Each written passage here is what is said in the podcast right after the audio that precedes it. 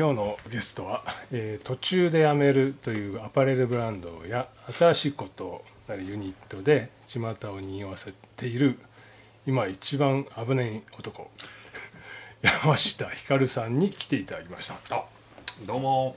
ろしくお願いします。よろしくお願いします。山下ひかるです。ねまあ、ツイッターとかメールもよく見見てますよ。おはい。毎日ギャンギャン言ってますね。そうですね。ギャンギャンギャンギャンギャンギャン言ってますギャンだっねたりギャンギャンだったりね、いろいろ。毎日なんかいろいろあこれやってみようあれやってみようみたいな。ああそうですね。確かに。毎日あれ考えてですね。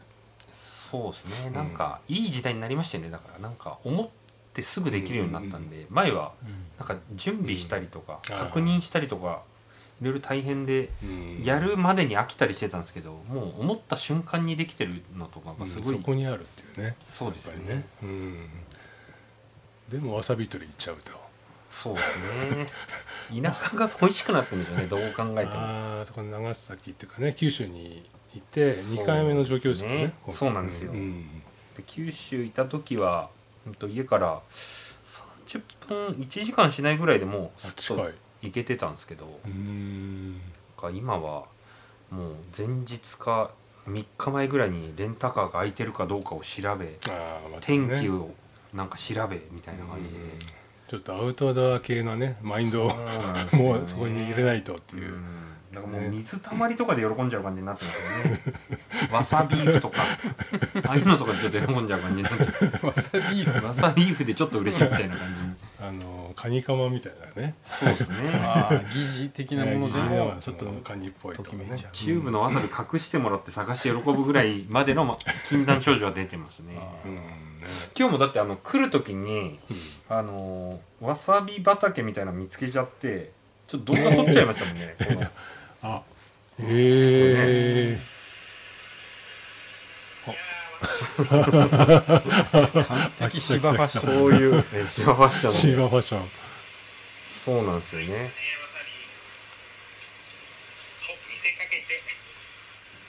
国立競技場でした。国立競技場。あそこ。ちょっとあるんですよ。池みたいなありますね。はいはいはいこう偽りの偽りのわさび動画ちょっとああなるほど。多分バレないんで、うん。わさび植えていこうかなと思ってるんですよね、植える活動に養殖しちゃうと。養殖したらこれけしからんには多分ならないと思うんですよ。ならないあれ？都会でわさびが次のニュースですみたいになるじゃないですかいい話だよね、うん。どっちかって言っ国立競技場のね沢にわさびがあると。ピリッとしたいい感じになるんじゃないかな。と、もう近いから取りに行っちゃうんですそうですね。土日わさび取りでねカルさんだなこれうんですよねわさび取りうんね、で今あれですね。娘さんもついにガロールデビューしたってそうなんですよ。ね。今日はその行ってきたんですね今日も。はい。新宿眼科ガローで。眼科画廊。すんちゃん。はい。ね。何年生でしたっけ？3年生ですね。3年生でね、もう仕上がってきてるんですよね、あのね昨日一昨日ぐらいにねいちょっと行ってみたんですけど。ああありがとうございます、えーほろ酔いのねあの缶チューハイのはい。でかいレリーフがあって。はい。いい感じでしたねあれもそうなんですよねなんか突然あれを描くって言い始めてうん。チューハイを描いてるんですけど、うん2メーターぐらいの布になんかもう線に自信があるんですよね、うまいとか下手とかじゃなくてもうやったるぞみたいな感じがあってなんかすごいですね、うん。あもう。いきなり始まったんですねあれが、そうですね。うん。でじゃあなんか眼科画廊でまた洋服ってって言われてたからじゃあすんちゃん展覧会やったらっつってやるっつってうんうん。その時だけでしたねテンそっから子2ヶ供だか月ぐらい。らねやっぱり、もう何やっても絶対何もやんないって感じで、うんまあそこも含めてねうんやっぱり。す。ごいなっていう、ねすごいなと思いました。ね。うん。子供力ね。そう子供力ですね。うん。あれはじゃあ本人が大きく描きたいって言そうですすね。でもなんか知んないけど飲み物やたら書くんですよなんか。うーん。コーラ書いてみたりとか。おなんかウオホール系があるのウォーホル系。のかもしれない。そうかもね、なんかねうんあのほろ酔いっていうレタリングがねすごいほろ酔いっていう感じがそうですね。すごいね良かったですね。うん。まあ、とにかくね、まあ、いろいろ毎日やってる本当バイタリティっていうか普段バイタリティって使わないんですけどはい。なんかバイタリティあるなっていう感じであこの人のためにあるんだなっていう言葉でなんじゃないかっていうことでちょっと調べてみたのバイタリティの言葉を。はだからねこういう書いてある肉体的または精神的な活力エネルギーなど活力の他の定義は存続し続ける能力生きる力成長する力。これズバリじゃないですか生きる力ね。なるほどこれねみんな元気なんかなんか元気になっちゃうんですね。そっか。うん。そう。この前も20年ぶりぐらいにねそうですよ。あったらねなんか急に元気になっちゃってこっちも 嬉しくなっちゃって。ねそうでしたね。20年ぶりでしたよね。うん。びっくりでしたね。そうあのね後で話す神田の手とかはい。感じをやってる時に、あれがね。あの時が20年ぶりぐらいですよね、うん。でこのなんか山下光っていう陽光って書くじゃないですか。太陽のようにはいはいはいこれがどっちも光光っていう感じで。あ確かにそうですね。ねこれ誰、今まで作まれたかもしれないですけど。いい名前ですねここれなんかれバイタリティ的な。キラキラネームですよねこれね。キラキラネーム。早めのキラキラネームなんですよね。結構これは早いですよ、ええ。うん。ちょっと気になった。70年代生まれでキラキラネームなかったそうそうですからね。そうそうそう、キララとかねああいううんその前の感じですね流行りの、はい最近の子供っぽいですもんね。あそうそうそうそう。ね。確かに。まあそんなわけでちょっとプロフィールを紹介しますね。はい。はい、山下光はい。さん。1977年生まれ。はい。途中で辞めるという手作りのクオリティ低め値段低めのファッションデザイナー。はい。下道元幸さん。下道はい。あ下道あ下道あすみません。下道元幸影山祐希はい。と新しいことというユニットもやってる。はい。でコロナ禍で見つけた新しい趣味わさび取りに夢中、はい。さっきね話した。で著書に「バイト辞める学校2017タバブックスより」はい。っていうのがありますはい。はい。という感じですね、はい。はい、この途中で辞めるっていう部分もあの今メインでやってらっしゃるアパレルブランドということはい。で、そうですね。これちょっと後で詳しくこの名前がまず気になるんで、そうですよね。ここからうん。紐解いてはい。いきたいなっていうところですけども、でそうキンキンに今年その20年ぶりに再開したはい。きっかけってなったのが2つ「手とか」っていう神田のね、ギャはい。ギャラリーですか、はい。であの展示をやった。はい。で一つは思いついたことをやる実験室。はい。で4月から5月にねやってらして。はい。で入ったらなんかあのポカリ。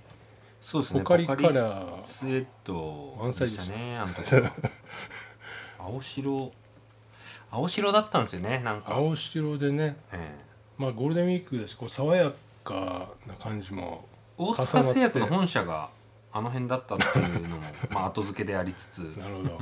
当時この時になんでポカリなのってやたら聞かれた時に言われてたのがそのスティーブ・ジョブズが黒しか着ないって言ってて、うんでも1色はちょっと悲しすぎるんで、うん。せめてもう1色もらえないですかねっつって2色でだったら青と白だろっつってで青と白だったらっつってポカリセットが出てきたっていう。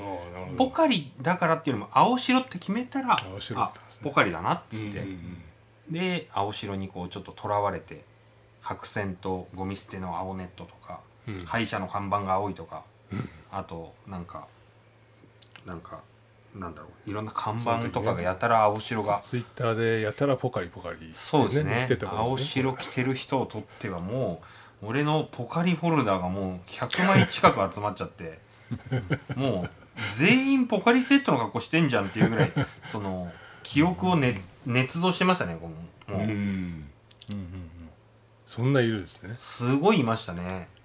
まあいるんですよね青青その色は。確かにいるんですよ。青白はね結構。でも末期になってくると、うん。この白い格好した女女の人がいてうん。これ多分近くに青来んなと思ってもう追い追いかけてたんですよねこの人を。そしたらやっぱ案の定来るんですよ。青い車が「はいポカリ来た」みたいな、収集車が。お店横切来たなっていう。それもポカリだ。もう匂いで分かっちゃうんですよなんか。あこれちょっと青来るぞと思って。匂うぞこいつっつって。もうもう始まってんですよこの辺から青が。本当だ。兆しがね分かるようになってきたと。そそんな感じがありましたね。組み合わせ紙ってのタイミングがね。ねまあ、大体もうみんなに聞かれたと思うんですけどねこれ。なんで青な青っていうポカリなのっていうね。なんで青だったんでしょうね、うんなんかあったんでしょうね。そうですね。でとにかくね。青が。うん。でもあの青って特徴的じゃないですか。ちょっとこう爽快感がある、うん。そうでね空っぽいね。あの時はもう本当毎日メルカリでポカリセットって検索して、でグッズをあの買いまくってたんですけど、うんやっぱなんかファッションまでは来なかったっていうかそのポカリのエプロンしたりポカリのジャンパー着たりはしてたんですけど、やっぱいいズボン見つけられなかったんですよねポカリの。青も白もなんかなくて。うんでそれこそこうこの1個前があるんですよ。なんかあの全身白着てた時があってジョブズじゃないですけど。おで安いものしか着ないっていう藤原宏に対抗して安原宏を名乗ってたんです安原宏。安原宏を名乗って全身白でハゲってそいう。知ら知らなかっその時期が一応あったんですよね。で白ばっか着てたて初めて会った女の子にあの死刑寸前の人かと思いましたって言われるぐらい もうめちゃくちゃ怪しかなかったんですよ。なかねこの上下白っていうのは、ね、上下白でハゲっていうもうね暴力超えてたんですよね。暴力超えてますねベルトはしてたんですか？ちなみにベルトも白かったですかねとにかく暴力的なぐらい白くて。ですね。でちょっと真似したくなって2号ってやつ見ましたもんね。うんありましたね、あの白の白バージョンの2号がいたんですよ。そうですね。結構ね冠婚葬祭にもいない感じです。白確かに。上下白はなんかパナウェーブみたいな感じ。あはいはいはい。ああいうああいう匂いがあったんですよね。だからこの人多分おしゃれでやってるわけじゃないけどうんキモい超えて怖えみたいな感じで。ちょっと天井人っていうかああそうですね。なんかね、うんありがたい感じもあるしね、そういう意味ではポカリの方がまだちょっとポカリな感じというか。青が入ってね。そうですね。ねうんで今もうしば漬けになってさらにこうもっとこうぼやーんとしててでもこの人よく見たらみたいな、あれ全部服がみたいな、ああね。だって気づかないかもしれないですけど靴若干違いますからね。あ本当だ。本当だ。今日もねあの全身しば漬けなんですよねこのちょっと山下さん薄めのその色珍しくないですか？ちょっと浅漬けの方のしうば漬け古漬けの方の。あ本当だ。そうなんですよ影のせいかと思いきや。うどうかしちゃってますから。決めてきてますね。グラデーションというか表参道来ちゃうからもうちょっとトータルでいかないとと思って。急に今マスクし始めましたけど。ピンクもちょっと見せとこうかなと。もうねポカリ時代は終わってしば漬けになってるんですね。今は。はい。であのーなんか展示なこれ2週間ぐらいやってるんですよね、はいはいはい。2週間中やってて、はい。毎日在庫してた。そうなんですよ。あれは良かったですね、あの命がけがもう本当に本当に命がけだったんですよね。うん。行ってくるからっつって、ね。あの あの店の千恵子さんから死ぬほど濃いレモンサワーを。炭酸が分かんないぐらい焼酎入ってあそこはる本当濃いむちゃくちゃ濃いんですよ。うんあのねあの子さんを知ってるところで大船に日暮文庫っていうバーがあって、うん。あそこもねあのもまかないっていうレモンサワーがドロってくるんですよ、あれと匹敵するね。へあれを毎日飲んでたら廃人になるんじゃないかっていう。そうなんですよ。毎日いるとやっぱりほらあの会いにいや行こそうなんですよね。俺も2回行こうかなとかって思ってたりとか、だからそのノリで今回もその眼科画廊行ったらいねえじゃねえかみたいなめちゃくちゃ言われるんですけど、あれはそんなね、手とかが狂ってるだけであって、そんな毎日行けるわけじゃないんですよっていう、そうですよ。ねうん。ああこれ普通なんだなっていそうそうそうですね冷静になりましたね一昨日はね、そうなんですよ、であの時はあれですよねそのなんかおすすめの本とかあコレクションそうそうそう思いついたこと何でもやるっていう。なんかこの1個前が、うん。まさにその眼科画廊であの同じようなタイトルでやってたんですよ、うんあなるほど。だからなんかもうこれ展示なのか何なのかみたいなで服がまあまあ売れるから多分あのスペース的にもちょっと助かるというか、うん。まマージンがあったりとかして、だからなんかこうんね。っちもなんかねその展覧会をやってるぞっていうよりもはい次の直売会はこれですみたいな感じがあって。でその時にそのただ服売るだけじゃつまんないからなんか自分家の本棚とかなんか SNS を主導にしてでプラスなんかあまりにもネットで服が売れすぎるのでネットで服を売れなくしてリアルで服を売るにはどうすればいいかみたいなのなんかすごい考えてたんですよね。うん。なんか嫌な感じなんですけど楽すればするほど売れるようになってしまってなんかこっちがこう苦労して一点物を作るとかよりももう大量生産自分らのところで賄えるようになったものを安く売れば売るほど売れてもう無限に売れていくって感じになっちゃってへいいことなんだけどこれやりたかったことではないよなとか売れるから何とも言えないけどなんかそんなに嬉しくねえぞっていうなんか謎の抵抗があって。うん。なんかそれをなんかその眼科画廊と手とかでちょっと試したけど敗北って感じでしたね本当に 僕違ったもうネットが強すぎるってるいやいやあー。ネットのネットが強すぎるっていうのをなんか思いましたね、うん。確かにあの頃ね途中でやめるの EC サイトはいはい。見ても全部売り切れってそいううねなんですよ。あれは実際じゃそうだったっていう。もうすごいんですよ今。今も続いて今もますよね。ずっと続いててうん。ちょっともうななんかもう手を離れてるとは言わないですけど、うん。もう分かんねえって感じです、へー。だから今眼科画廊にあるやつとかを写真撮ってあげたらもう秒でなくなっちゃう感じだけどでも新宿よって思うんですよね。うん。アクセスしやすいじゃんって思うけどうん。まだ残るんだと思って。そうなんですよねそれはね何とも言えないですねそれはね。そうですね。まあ売れるから嬉しいんだけどなんだかなって思っちゃうっていう。でももうもう抗えないし勝てねえなっていううん。ネットにっていうのをなんかどんどん思い知らされてる感じが。まあ消費のスタイルが全体がそっちに大きく動いちゃってる感じがあるんですよね。うん。うん。だから途中でやめるブランドが若干ファストファッション化しうんしてる的なちょっと面白い現象ですよね。かもしれないですね、でもそれがそれにちょっと抗う途形中でやめるに限らずもう世の中の流れがもう全部変わっちゃってて、なんか丁寧になことを丁寧に紹介する人がうん。なんかバカを見てるみたいな感じになっちゃってて、なんか悲しいけどでもまあ暮らしもあるしなと思ってちょっと楽なことを覚えちゃってる自分にも腹立つし、なんかとは言いながらネットで売りまくってんじゃんみたいな感じになっちゃってるっていう。でもまあ同時にいろんな場所にねやっぱり途中でやめるの服がありますよね、うんうんうん。本屋だったりそのミュージアムショップそうですね。うんうんうん。それが面白いかなっていうね、なんかもう分からずに買ってる人がすごい多いみたいで。なんかあうん金沢21世紀美術館でなんか置いてもらってて今多分日本で一番売れてるんですよそこが。う。ん。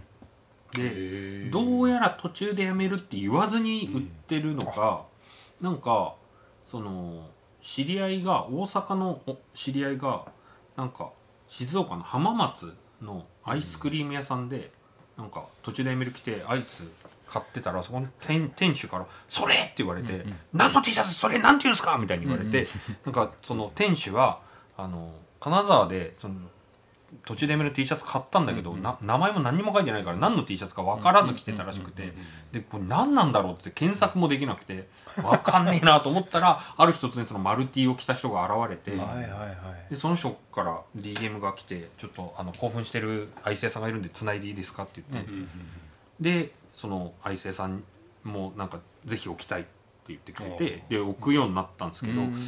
最初届けてまだ告知もしてないのに愛生さん並べた瞬間に半分売れちゃったって言っててもうこれなんだこれちじゃないですかすごい現象が起きてそれはなんですか？T シャツ？T シャツが半分売れちゃったんでまた追加お願いしますって言われて途中でやめる知らない人が買って知らずに売ったら半分売れてってこれどうなってんだろうと思って。はでもあのある意味嬉しいですよね。途中ですよね。でやめるっていうじゃないのに買ってるっていうかねあなんかすごいことになってんなとうん思って。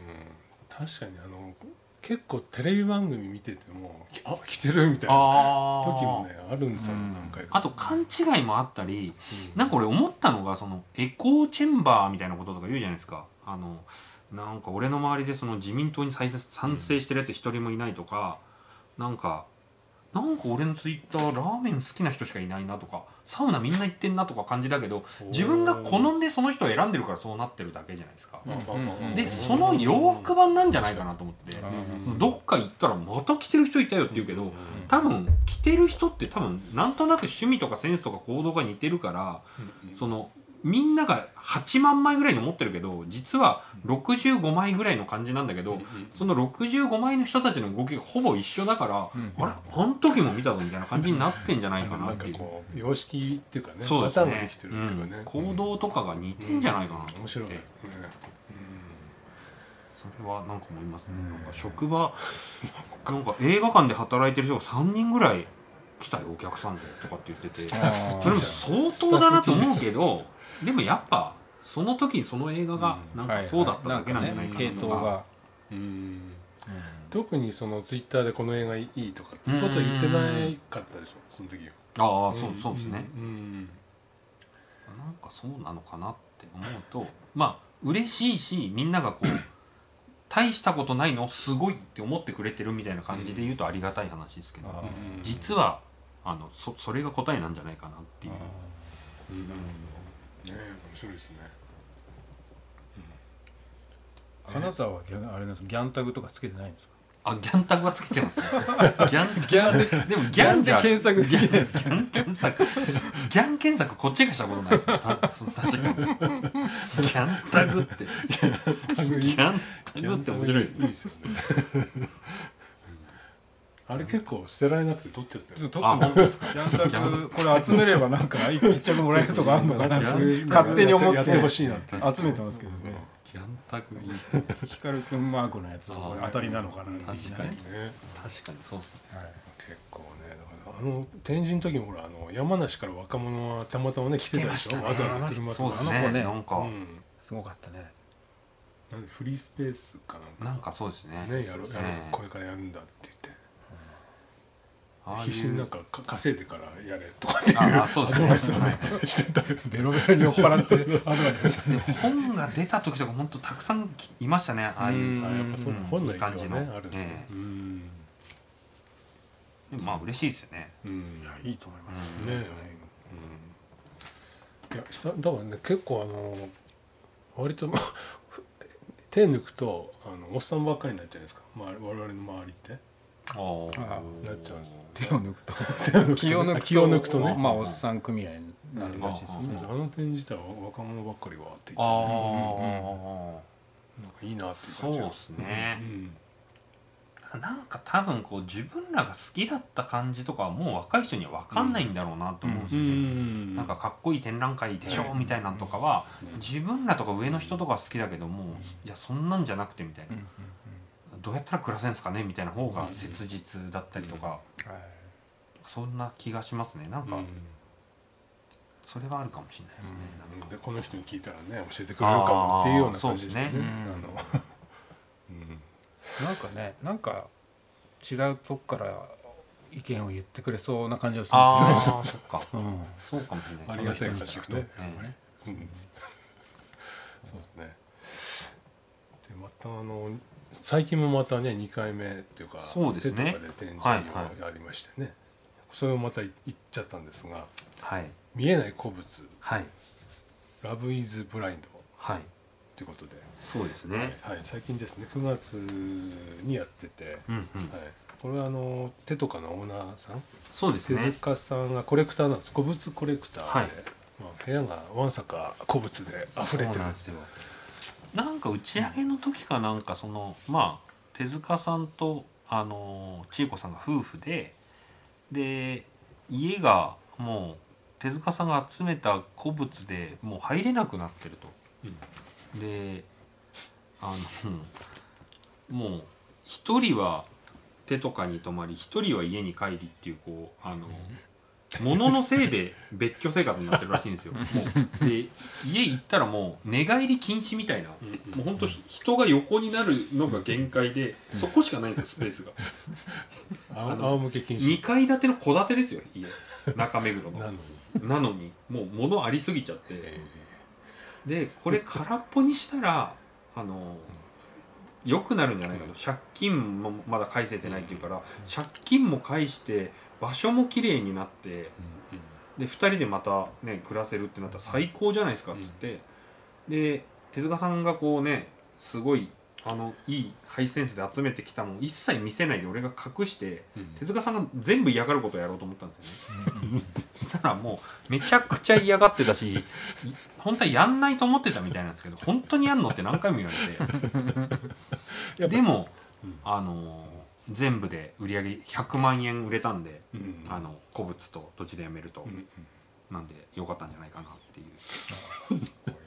100万円。それで100万円2週あ間で。の売り上げ言っちゃうって公開ああそうですね。オープンにしちゃういやもう言っちゃった方がいいなっていう。特徴面白いです本日の売り上げで72万円です。みたいなうん。毎回言ってますよね。言ってますね。宣言しちゃって。そうなんですよ、うん。でも2週間大の大人6人が命がけでレモンサワー飲んで100万円で。でも途中でやめる1日あげただけで72万売れるってこれどうなってんだってやっぱ思っちゃいますよ確かねう。ん。いや本当ですね。ね。変な景色でしたねあれもね。ううん。んなんかレモンサワー飲みながらこう露露店っていうかみんなこう包まれてるカラフルなあ古物がそうそうそうそうなんですよね。それを見見ながらうねこんう読み 夜店に来てるみたいなあ感じ。確かに。うんそうね。うん。お祭り感ありましたおね祭り感あってね。ん。あれなんだろうな的なね。そうですね。俺なんかちょっと勘違いして行ってうん。レモンサワーを飲むたためになんか古物を選んでるみたいな。ああそれもありましたね。ず選ばないとうん。飲めないのかなみたいな勝手に。後で選ぶからみたいになってましたね。そうそうそう。もう。そうそうそう何なのそれ。ちゃっためんどくせえから。もシステムが分かんない。うこれね1000円であれでしょ？古物付きその見えない古物プラス、えーレモンサワードリンク券がね。ドリンク券があってはい。あれ何でも選べると、はい。安いでしょこれは。安かった。最初は500円って言ってたんですけど冗談じゃねえって言われて。お願いだから1000円にしてくれって言われて。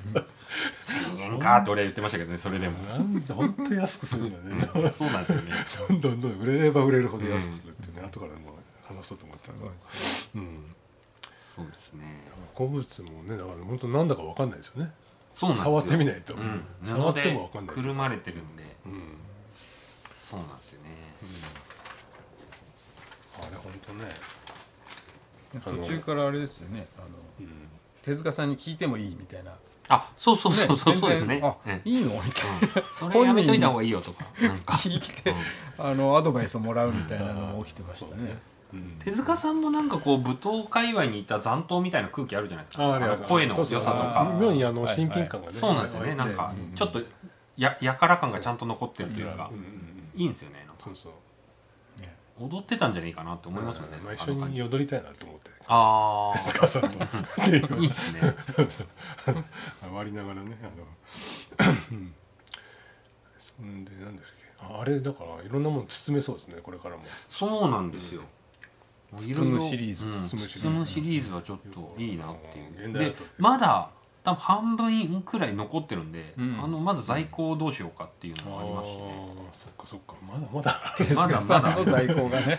まだ。あといや俺が縫っただけであの完売はしてないんで在庫があるのとね。もうすその手塚亭にまだ死ぬほどあるんで、常に買ってますもんねそうですねだから、あの余計買うようになったって言ってましたね。逆なめんなよと思いました逆に入れでし。ょマジで。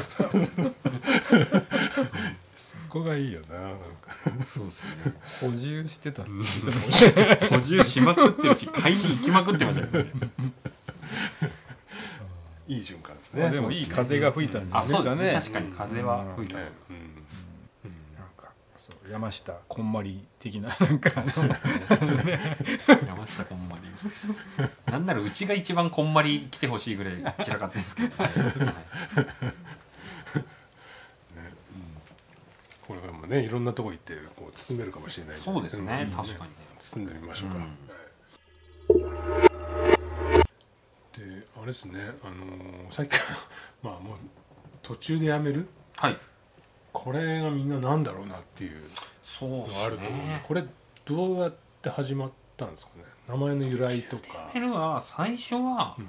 なんか2人でなんかもうなんか面倒くさいから途中でやめてんすよとかって言ってるんですけどなんか最初は2人で始めて友達と。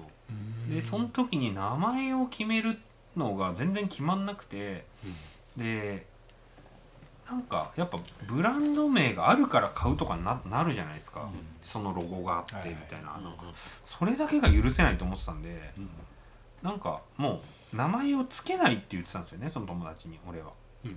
名前なしでいこうって言ってたんですけどそんなのはないから無理だって言われて。運営しづらいですからね。名前がない。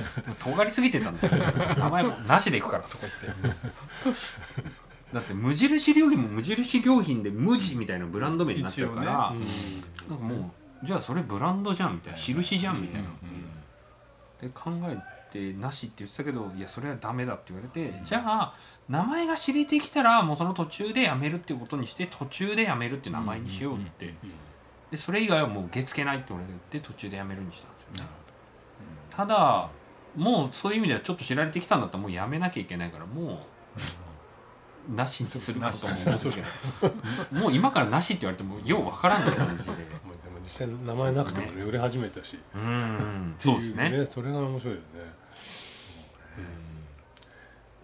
これ解明するっていうパターンはないですか？途中でやめなかったとか。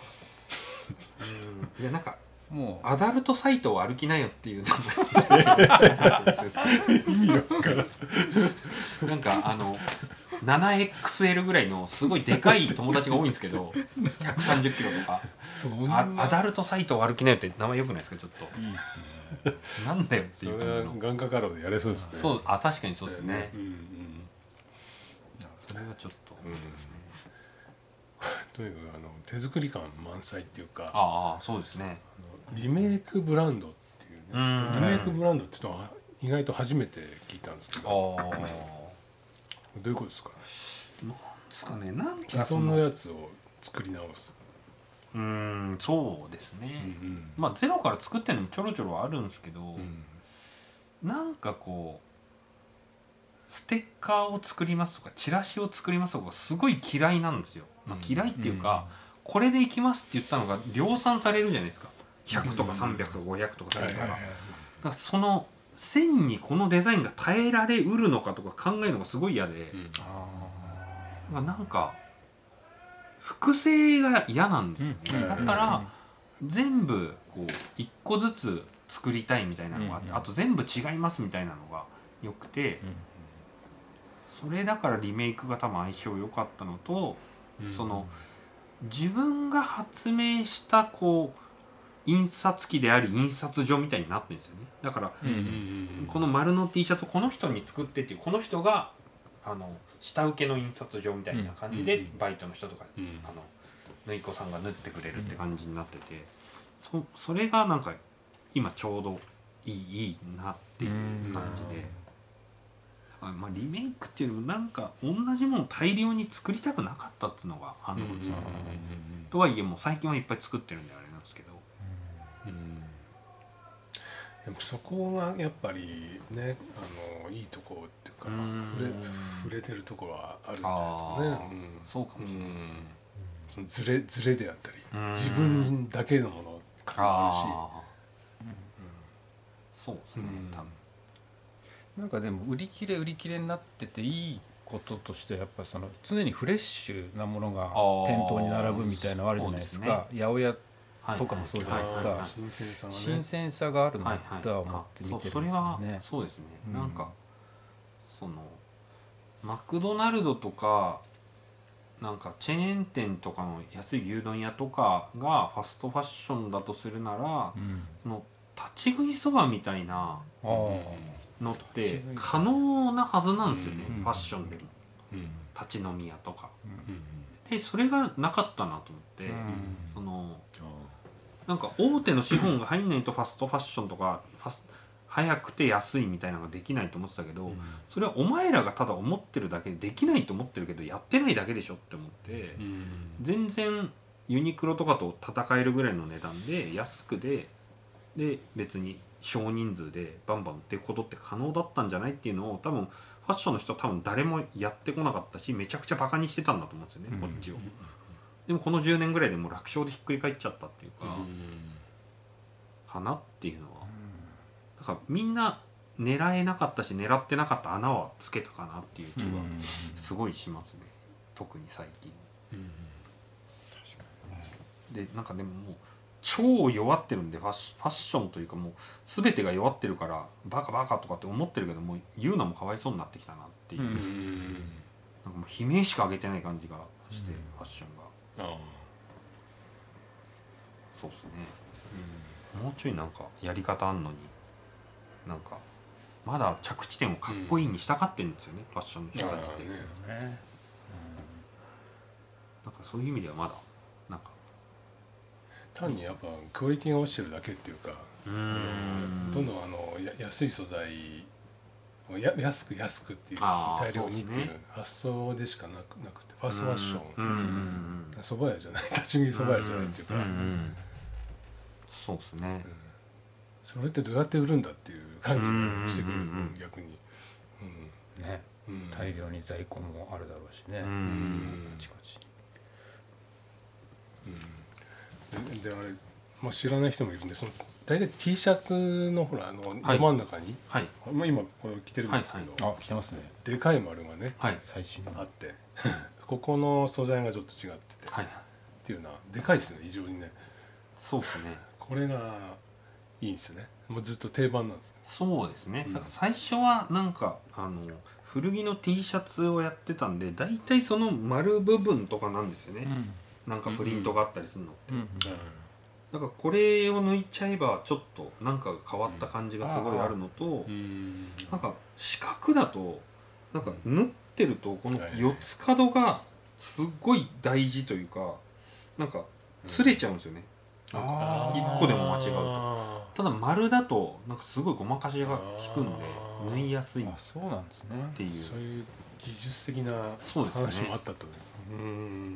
なるほど抜くとこから始まったんですね。そうですね。柄をね。抜くと、うんうんうん。ああそうか抜いてると意外と。うん。いいぞ、まあでもシンプルねなね。うん。そうですね。構成だから飽きないというかね、あとはほらあのここに、えー、と丸の話ですけど、はい。あと花とかね。あーはいはいはい。自分で縫った文字がね。文字がね入ってるあの文字が途中でやめるっぽいっていうかあ個人的にはすごい。ーなんか花はあの球字の花であの草冠が2つに分かれてるはい花で、はい。ね別に花抜いたかったわけじゃなくてなんか V ネックのカーディガンになんか漢字をはめるなら漢字を着せるならなんだろうと思ってそういう発したら花がちょうどはまったんですよあの球字の花が。まあ、なんかその服に服ってなんか T, T シャツの T ってなってるじゃん,、うんーうんだからなんかあありそうなもっと北海道の道じゃないですけど、うんうんうん。あ乗せて面白いラインが出る字が。あその象形文字的な。そうですね。だからパーカーでなんかこっち側にあの漢字の8って書いて8がちょうど入るんですね。あー。8ってなって後ろが女女がちょうど綺麗に入って「やめ」っていうやめ。やめ。パーカーができたりとか。あなんかそういうその服に字を入れるならなんだってなった時にーで花ってまあ意味があるけどあんまないというか,、うん。なんかやっぱしば漬けすげえしば漬けって縫うんすけどやっぱ新宿でもやっぱちょっとうってなりますもんね。なんかすげえとんがった女の子昨日「バレンタインデー」ってカタカナで書いた T シャツ着てる女の子が「しば漬けか」って言ってましたもんね。だから。意味が出てき意た味が分かんないんですよ意味が分かんないっつうか。もうファン困惑ですよねだから今も。うあいつしば漬けって言ってるけど私何とも思ってないんだけどみたいな感じで。うん文字がね意味を超えられないという。花ぐらいならねうん。何にも。うん「いやしば漬けって書いてあるけど」って言われちゃいますもんね多分ね。でももう抜いたくてこっちもしょうがないからもう真剣勝負みたいなのもあるんですよたまんないですねちょっとしば漬けの由来は何でし何でしたっしば漬けはあのしば漬けがなんか来たのか。なその暮らしの手帳みたいなモノクロっていうなんかその現代の暮らしの手帳だと思ってるんですけど、うん。なんかそのいろんな商品買って試したみたいなテスト雑誌みたいなのがあるんですよ。あーあるんですか。なんかダイダイソーの新製品とかユニクロ全部買ってみたとか、なんかあの炊飯ジャーうんなんか2万円から10 15万円分の全部買って試してみたとかすごい面白い雑誌でネットで買えるしば漬け全部食ってみたっていうページが4ページぐらいあってそれがその紫色がすげえ俺のところに飛び込んできてもうポカリがなくなっちゃったんですよね。うわーってその紫しば漬けのグラデーションのバリエーションのこう、圧力が。ナス黒ぐらいからうん。もうドピンクまで。あエンジもうドカーンときちゃって。ーやられちゃったしば漬けってファッションで一回も注目されたことないんじゃないかなと思ったら、ないですね。しば漬けしかないなと思って。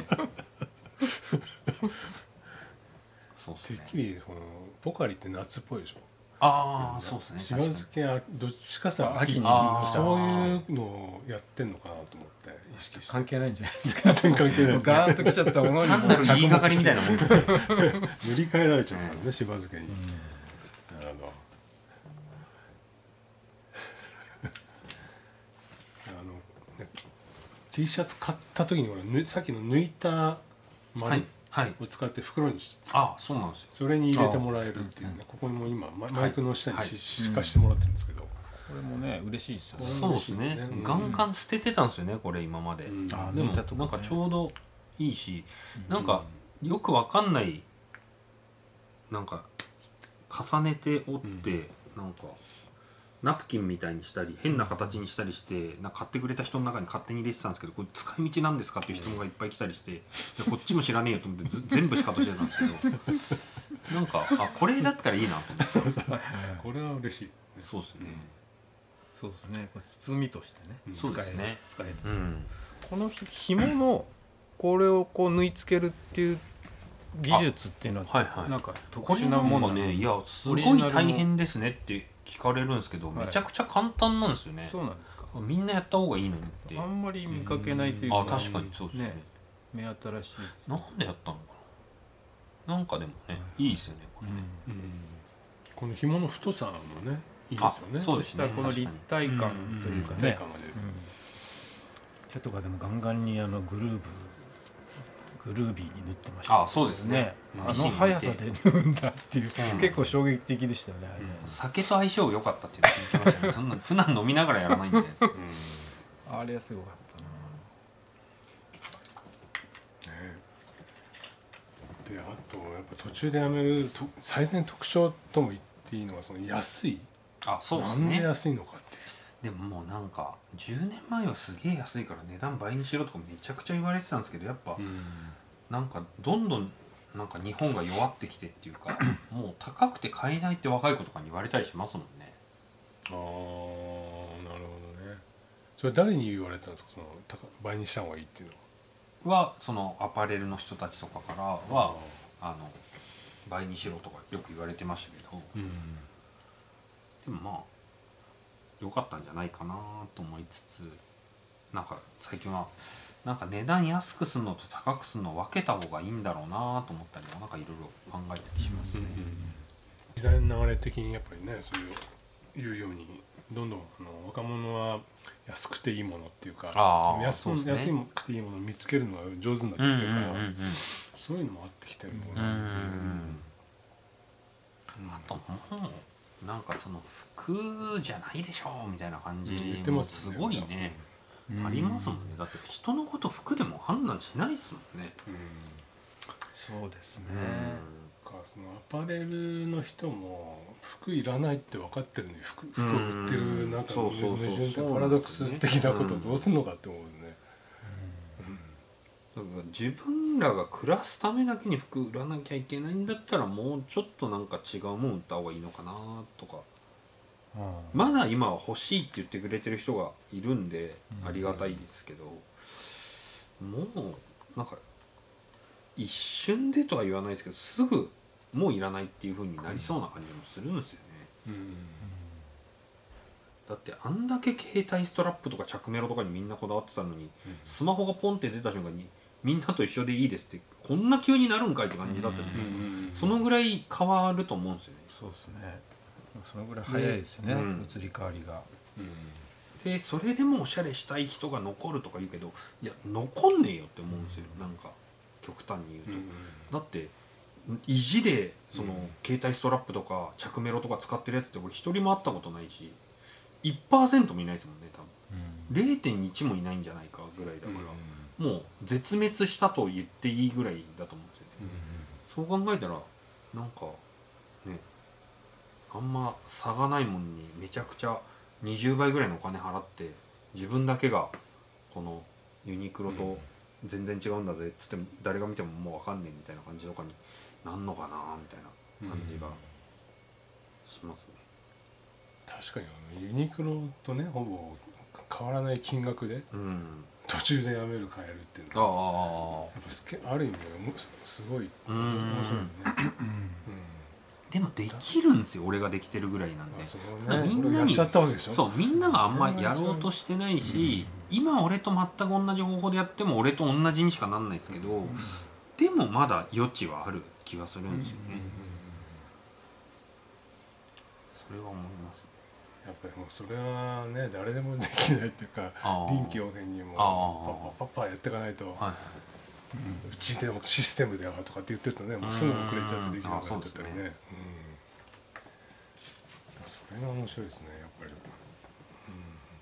なんかファッションそんなに俺ファッションの方詳しくないし、はい。そんなにおしゃれをしてきたっていう人間でもないんですけれども、アフリカの人がすごいビシビシにスーツ着てる写真とか見ると、はいはいはいめっちゃかなわねえなっていうぐらいあれがおしゃれなのかぐらいのあるじゃないですか、はいはいはい。あえてあそこまでやっちゃうっていうのは俺やってみたいなぐらい逆に思うんですよね。バッチバチに決めて歩くってどんな気分なんだろうみたいなしかも借金しまくって。借金してね。やってるじゃないですかあの人たちですね。すごいですようん。タンザニアかなんかですね。そうですね。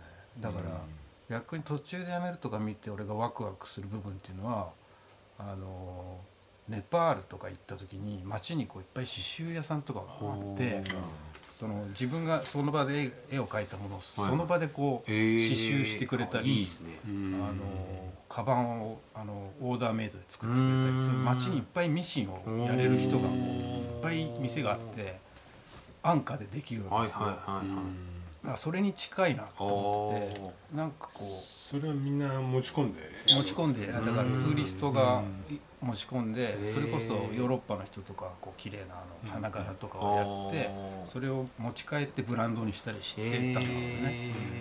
それの感覚っていうかあの3文字シリーズとかやってるじゃないですああいうのとかもちょっと自分がこう参加できるちょっと込められるみたはいいななんかああいうのっていいですよね。そうですね。オリジナルってやっぱちょっと楽しいですもんね。楽しいですね。なんかその服とかファッションとかがおしゃれの人たちだけのものになってたのが結構冗談じゃないって感じで、でその裾野みたいなのをファストファッションがブワッて広げてくれたからめちゃくちゃ嬉しいんですけどでもその2つだけでもなかろうって感じじゃないですか、だから個人経営の店いくらでもあってもいいはずだし、って考えたらやることはね確かにミシンがあってオーダー受けてってネパールでは常識かもしれないけど、日本ってもうね前は仕立て屋さんとかあって、なんかそれに近いもんあったかもしれないけど、今って多分その余地はむちゃくちゃありますよね。ありますよね。ね。そこが若者文化に降りてきてないんですよ。ああ確か確かな技術があったにもかかわらず。うん。にいいっすね。その場でやなるのむちゃくちゃいいな。昔の和服の世界な。ん。てね自分で全部直してたわけでしょそうですね確かうん。ああいう要素がね。でやっぱあの展示で自分でこうやって縫ってると、はいやってみようかなっていう気になる。確かに。うんなるしね、なんかその職場の再現展覧会みたいなのもやりたいですけどね。普通に仕事しながら買いに来てもらってうんでオーダーの人はじゃあここでみたいうんなとかもやれたらちょっと今お話聞いてて思いました。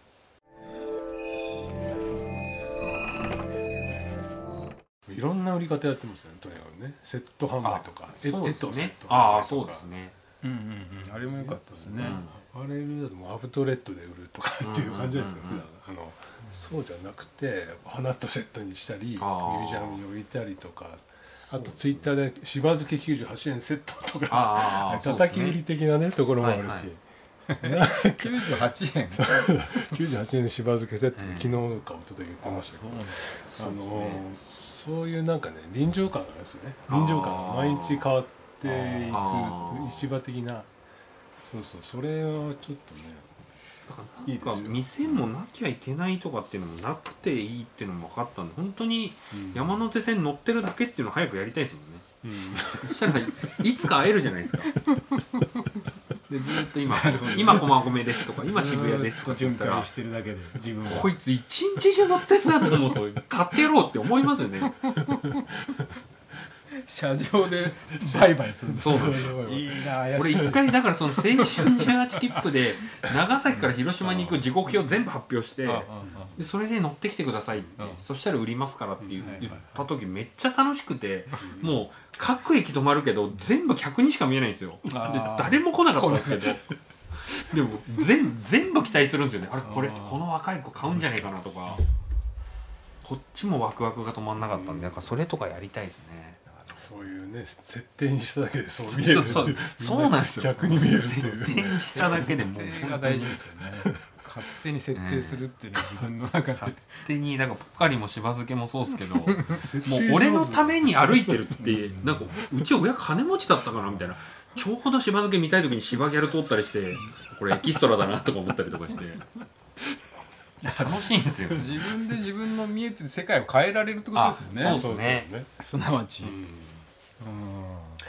うん。よくあのほらドトールとかでコーヒー飲んでる時にあの同じあのちそのまあ通り見える人がはい歩いてて、違うラロあのパンクかレゲエかで全然見え方が変わったりとか。あっていうあ自分が？はい自分が。ああ自分が確かにえっとそれは聞いてる音。あうんうんうんうん。そういうなんつうのちょっとした差あで、ね、BGM でね。BGM で。そう。ですねそれはなんかね。昨日だってあのしば漬けのスカートに白いシャツ着てる女の子と、で芝ズボンのカップルがいたんですよ、もうそんだけで俺声かけそうなのに、逆側からその白いスカートに芝シャツ着てる人がいて逆の反転が。なんかこう重なるから、うん。もう 頭おかしくなっちゃって もう痙攣起こしそうになっちゃって俺。写真も撮れないし声もかけられないし。距離感が分からなくなるね。射精しそうになっちゃいましたよ。ううわわーってなって。そのぐらいのやばさがありました。ね何のことはない日常がね。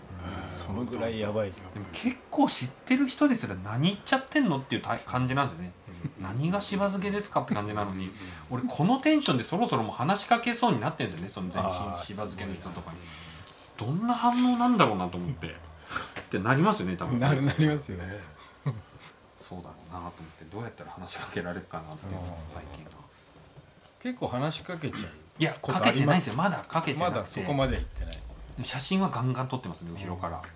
しば漬け以外だと話しかけたりすることあるいやいやあんまあそんなないですか？ほとんどないですね。うん。設定なんですねうん。でもちょっとやっぱ話しかけたいんですよね。話しかけたい。か前は道聞いたりとか、時間聞いたりとかもしてたけど、うん。全部スマホにあるから人にと話すことがなくなっちゃったんで、うん。そうですよね。うん。話しかけたいですよね。そうですね無理やり接点を作ってね。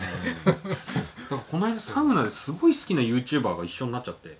ほううん。ほうほう「ようチャンネル」っていう多分吉本所の属だと思うんですけどなんかラーメンとか食いに行く。はいはい。めちゃくちゃいいんですよ。なんか寅さんみたいな感じの古い工場みたいなのを言うんですよね。今日はやってまいりましたみたいな感じでめちゃくちゃ面白くてうわーっと思ったけどでも裸んぼで声かけらあサんねえよなとウ思っナはなかなかてですよね。辛いですよね。うん。また今ね喋るなっていう。あそうそうそう。そうそう、うん。風欲みたいになってるね静かに入るみたいなね、それありましたね。ちょっと関係なかったですけど。いや俺それラジオで話してましたよねそれね。あ話してあれ聞いてくれたんです。の聞いたんですよ、あれ山下道あの回ちょうど聞いて聞いて、え谷川俊太郎のあの話がもう耳にこびりついちゃって。もういやもうダメなんですよ。あのあれはやっぱずるいですよねあのそうなんですね。ネタあのウグイス谷の萩の湯ってところで、顔が100%谷川俊太郎なんですよ。で顔ぐらい金玉がでかいんですよ。むちゃくちゃ金玉でかくてであだからこういう詩が書けんだなと思ったんですよね。そこか。なんか7倍ぐらいあるんですよ普通の人より金玉が。あれねちょうど昨日テレビをたまたま見てたら谷川俊太郎が出てきて俺もうそのことしかもう浮かばなくなっちゃって あの家族にそれを話すんだけどちょっとうるさいみたいな。もうあれやばいですね。そうですね。でもなんか謎解けた感じしましたね。なんかずっと現役でいられるのはやっぱだって。本人ですかそれ。でも、うん。銭湯谷川俊太郎で検索すると、うん。谷川俊太郎みたいなおじいちゃんやたら銭湯にいるっていうツイートがいっぱい出てくるんで。だから猿みたいなね。そうですね。おおじいさんいるんですよね、でもなんか謎解けたなっていう、ん。あなるほどって思ったんですよね。あのあー。いい詩が書けるのってその、まあ、性欲なのかわかんないですけど、うちらの 10, 10倍ぐらいの金玉持ってたら根そんな言葉も出るわなっていう。宇宙が違うと、わかんないですけど。な。んかニコってされたんで。あニコッとされた。分かったなお前みたいな感じ。で俺じゃんみたいな感じがちょっとあったんですよね。じゃあ本人本人ですね風呂行きましょうよって言いたいですねだからねはい。すいません。脱線脱線してしまいましそうですね。そうですね。だから2004年からこれあれですよね。途中でやめる。始まってそうなんですよね。うん2004年から。もう18年ですよ、でも、うん。暮らせるようになったのは本当にうん。震災2011年とかになんかもう本当にまあ震災あってなんかちょうどベースとかがで出てきてみたいな感じでそれでもギリギリ貧乏で死んでないって感じで本当に食えるようになったのはコロナとかになってからって感じですかね、あじゃあここ34年。本当にそんな感じですね。うーん。だから2011年ぐらいからずーっとむちゃくちゃ売れてんすけどなんか儲かったふざけんなみたいな。もうなんかじ自家中毒以下みたいなよくわかんない。なんで儲かってんだよみたいな感じでめちゃくちゃセールしたり値下げしたりとかして儲かんないようにしたり給料上げまくったりとかして。最近そんなこと言っててもちょっとお金が余るようになって。っうて感じですかね。んなんかあの途中でやめるオールスターズっていうね。はいはいはいはい周りの若い子たちそうですね。がアパレルの子たちが来てはい。縫ったりはい。自分の服売ったりはいはい。してるんですね。はいそこの時給を1年間で500円上げたとかっていうエピソードがそうですね。福岡の子とかうん。は2人ぐらい500円上がったりしました。ね、うなんかやっぱなんか自分が働いててそんなことって絶対なかったけどそれもただやんなかっただけじゃんってのと、やっぱその雇ってる側一人勝ちの構図ってずっと変わんねえんだなって思うと、だってその子を500円上げないまんまにしてしたら500円上がるぐらい価値のある仕事をしてるけど年間でこの人からまあプラス10万か20万ぐらいだと思うんですよねせいぜい。んうん。うんうんピンハネできたとしても。でもこの人が俺がその子に20万あげないことよりその人が20万もらう方が多分60万もらった俺は60万もらったぐらい嬉しいだろうから、って考えたらこっちの方が勝ちじゃないですかどっちかっつったら、うんだったらこっちじゃねえのって思ってなんかそうしたいよなと思って、うんでもそれをなんか50人とか100人とか10人とか雇ってると厳しいかもしれないけど、ねでもうん。うんできるんじゃないかなと思うんですよね。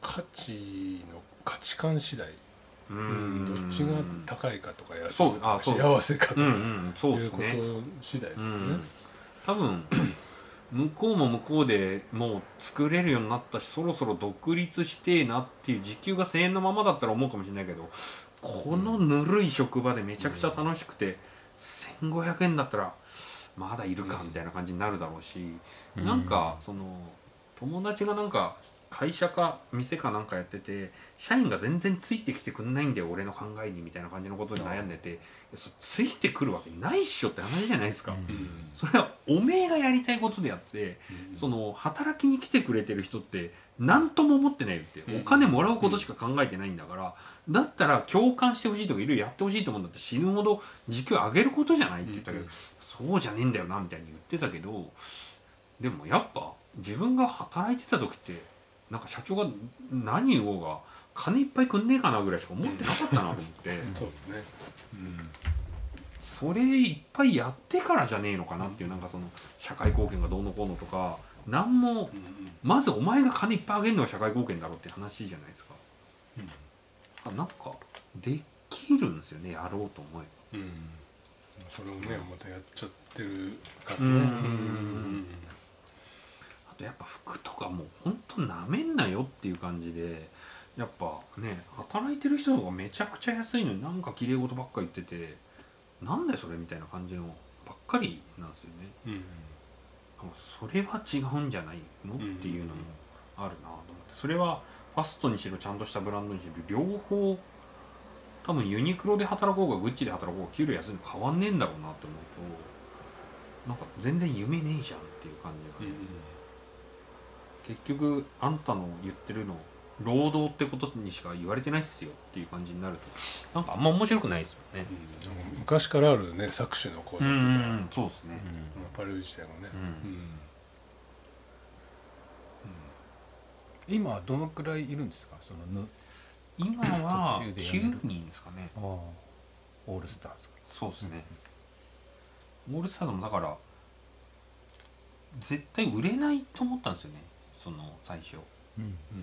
そのそれぞれが途中で辞めるに寄せて作って、アップしてでのうん。多分完売するってことは途中で辞めるでもそんなにないんで,、でみんな張り切っちゃっていっぱい仕入れたりとかしてこれ大丈夫かなと思ってたら、全部完売しちゃって、えすごかったんですけど本当は売れ残って「売れないワンピースっていうタイトルでしなんか劇団を作って芝居をやろうとしてたんですよ。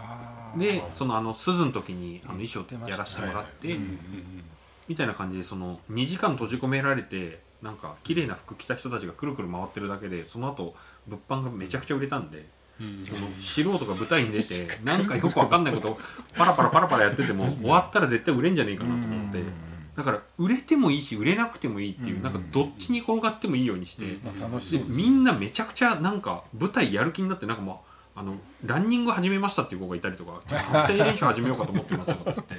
なんかそっちのやる気出すんかいみたいな。方向がねそうなんですね。ベクトルがそっちに行ったという。でも売れないのも祈りつつ売れてもいいっていうなんかどっちに転んでもいいみたいな感じにして。やっぱでも自分が作ったのを着てねダンサーがあんだけ違う変なね、くるくるくる回ったりとか飛んだり跳ね跳ねたりしてたら嬉しいでしょうね。そうですね。うん。だからそういうの見たそれをあの全全員未経験のその作り手が出るっていうのでやったらちょっと相当面白かったんじゃないかな。見たいな。見たいですね。見たいですね。そういう視点はないですよね、ちょっとやりたいですね、うん